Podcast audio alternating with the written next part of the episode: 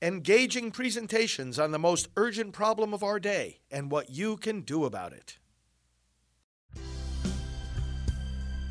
Now, the End Abortion Podcast by Priests for Life.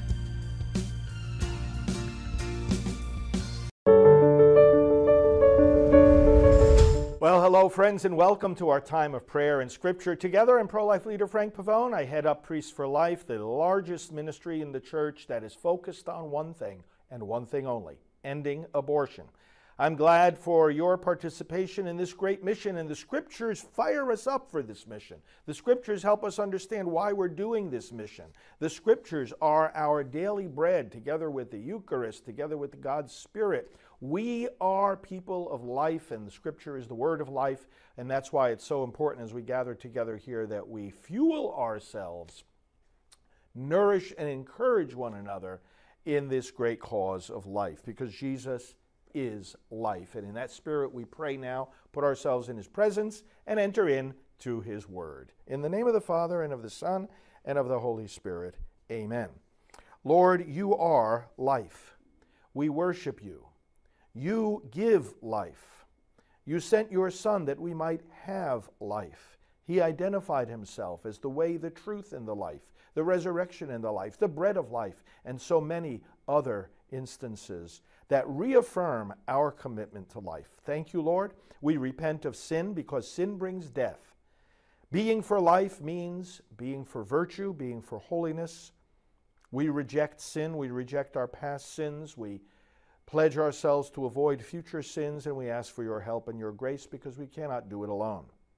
We thank you, Lord God, for the opportunity to urge one another to virtue and to admonish the sinner, particularly the sinners who think it's okay to kill babies, commit abortions, tolerate it, or promote it. Bring them repentance and bring us a culture of life through Christ our Lord. Amen. Okay, the Gospel of Matthew. We read this in chapter 14. When Jesus heard of the death of John the Baptist, he withdrew in a boat to a deserted place by himself. The crowds heard of this and followed him on foot from their towns.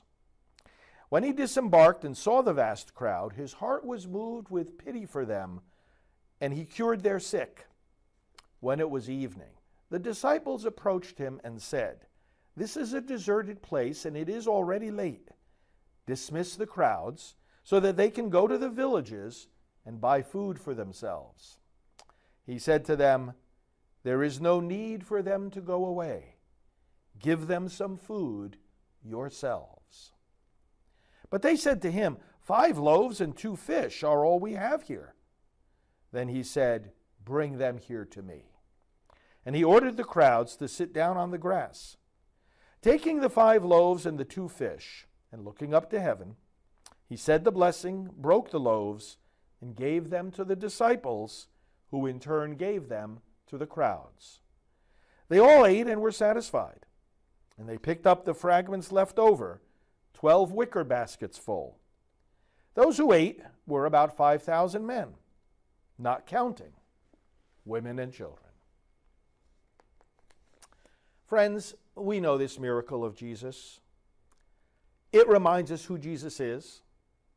He didn't feed all the hungry there in Galilee and Judea, and eh, he didn't feed all the hungry.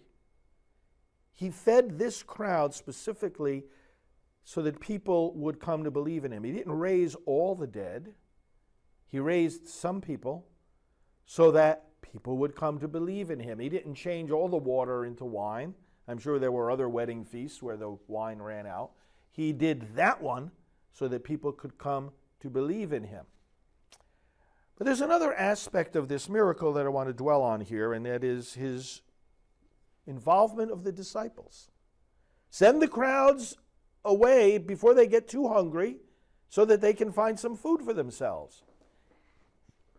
Jesus points out to these disciples that they were more able to meet the needs of the crowd. Now, we're talking about natural human life here on the natural physical plane of just having enough bread to eat they were more able to take care of those needs than they realized they were. They thought, well, listen, they have to go to the villages, let them go get the help that they need. And Jesus said they don't have to go anywhere. Give them some food yourselves. Think of that as a command to you. Think of that as a command to preserve life, to defend life, to save life because that's what this was about. These people need food, they can't go hungry. Jesus said, Give them some food yourselves, give them some life yourselves. You are able not only to perceive their need, but to fulfill it. How? The disciples said. How? We don't have the resources. But, friends, they had Jesus. And you see the interplay here of human effort and divine effort. They brought what they had to Jesus. He did the miracle, and then they distributed it to the crowds. The interplay. Jesus didn't say to them, Look, what could have happened? Master, these people are hungry. Send them away to the villages. No, no, no, they don't have to go away. Hold on just one moment. And then Jesus waves his hands, and all of a sudden they all are eating their food. He could have done that, but he didn't nor did he have them dismiss the crowds. He had them bring to him what they already had. He multiplied it, and then he had them distribute it to the crowds. So it is with overcoming the evil of abortion. Let's focus on that one evil as we always do, because it's the most urgent. We have lives to save, and pregnant moms come to us, and scared dads come to us, and worried grandparents come to us. What are we going to do? We don't send them away and have them just fend for themselves. Give them something to eat yourselves, Jesus says. Give them the help, give them the hope, give them the resources. And that's why Christians working in union with Jesus, taking their limited resources and bringing those limited resources to Him and saying, Lord, multiply this because we've got lives to save, have founded thousands of pregnancy centers. I was just the other day leading a meeting of leaders in Washington. We had the representatives of the, the greatest pregnancy centers, largest pregnancy movements in the country with us. We had representatives of, of, of, leaders of 40 Days for Life eh, the, the mobilization of people who are, are, are, are standing right in front of these pregnant moms at these abortion facilities. We're not sending them away, away to, to fend for themselves. Jesus is saying, give them something to eat yourselves. Save those lives. Bring hope into those hearts that are engulfed in despair. Do something. And Jesus says, do something with courage because you have me here with you. We can supply their needs. Notice we're talking about natural physical life here. We can supply their needs. The lesson from today's miracle. Let's do miracles every day for the saving of lives. Now, one miracle that we need to do is in Ohio. We've been doing this novena of prayer for Ohio.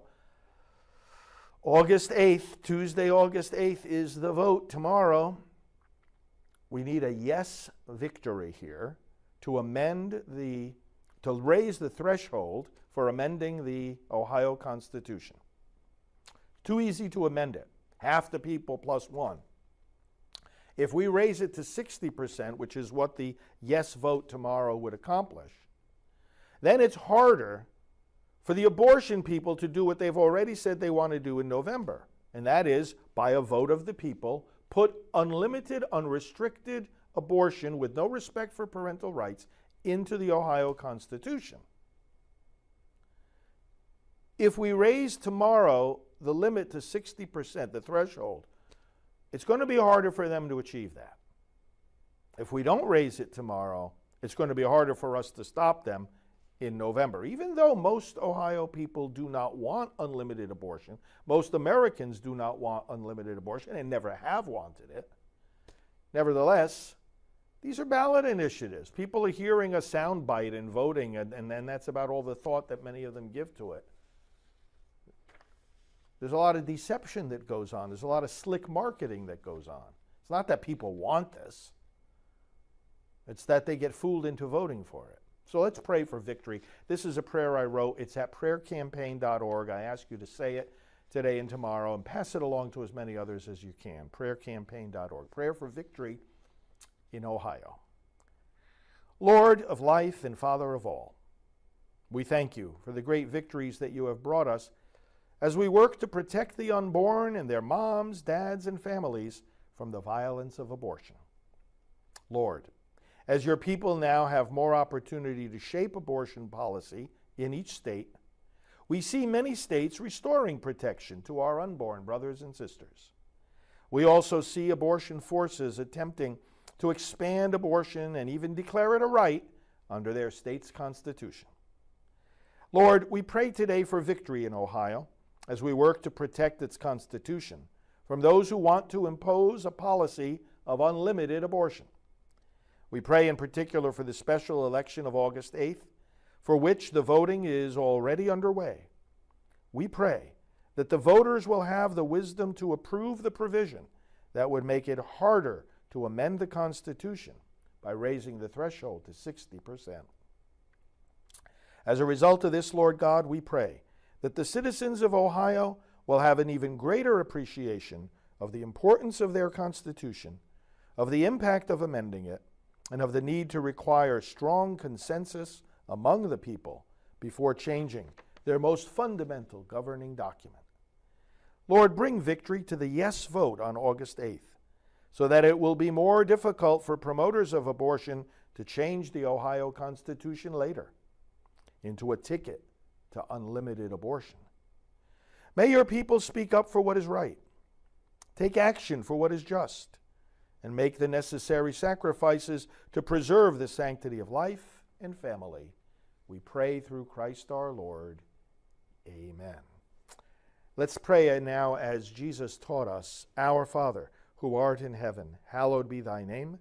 Thy kingdom come, thy will be done on earth as it is in heaven. Give us this day our daily bread, and forgive us our trespasses, as we forgive those who trespass against us. And lead us not into temptation, but deliver us from evil. For thine is the kingdom, and the power, and the glory, forever and ever. Amen. Hail Mary, full of grace, the Lord is with thee. Blessed art thou among women, and blessed is the fruit of thy womb, Jesus. Holy Mary, Mother of God, pray for us sinners, now and at the hour of our death. Amen. Glory be to the Father, and to the Son, and to the Holy Spirit, as it was in the beginning, is now, and will be forever. Amen. Thanks, friends. It's a joy to be with you. And please, also, one other thing, besides encouraging everyone you know in Ohio, get into that yes vote tomorrow, but also promote and, and, and uh, support our ministry. ProLifeGift.org is a place where you can go to give a donation or to uh, become a regular donor, or you can just call us to support us. 321 500 1000. We have one of the easiest phone numbers in the world. 321 500 1000. Call us if you want to be a supporter. Our staff is ready to help you, show you your different options, and we appreciate your support so much. And you're in our daily prayers. We will talk to you tomorrow. This has been the End Abortion Podcast. To learn more, to help end abortion, and to connect with us on social media, visit endabortion.net.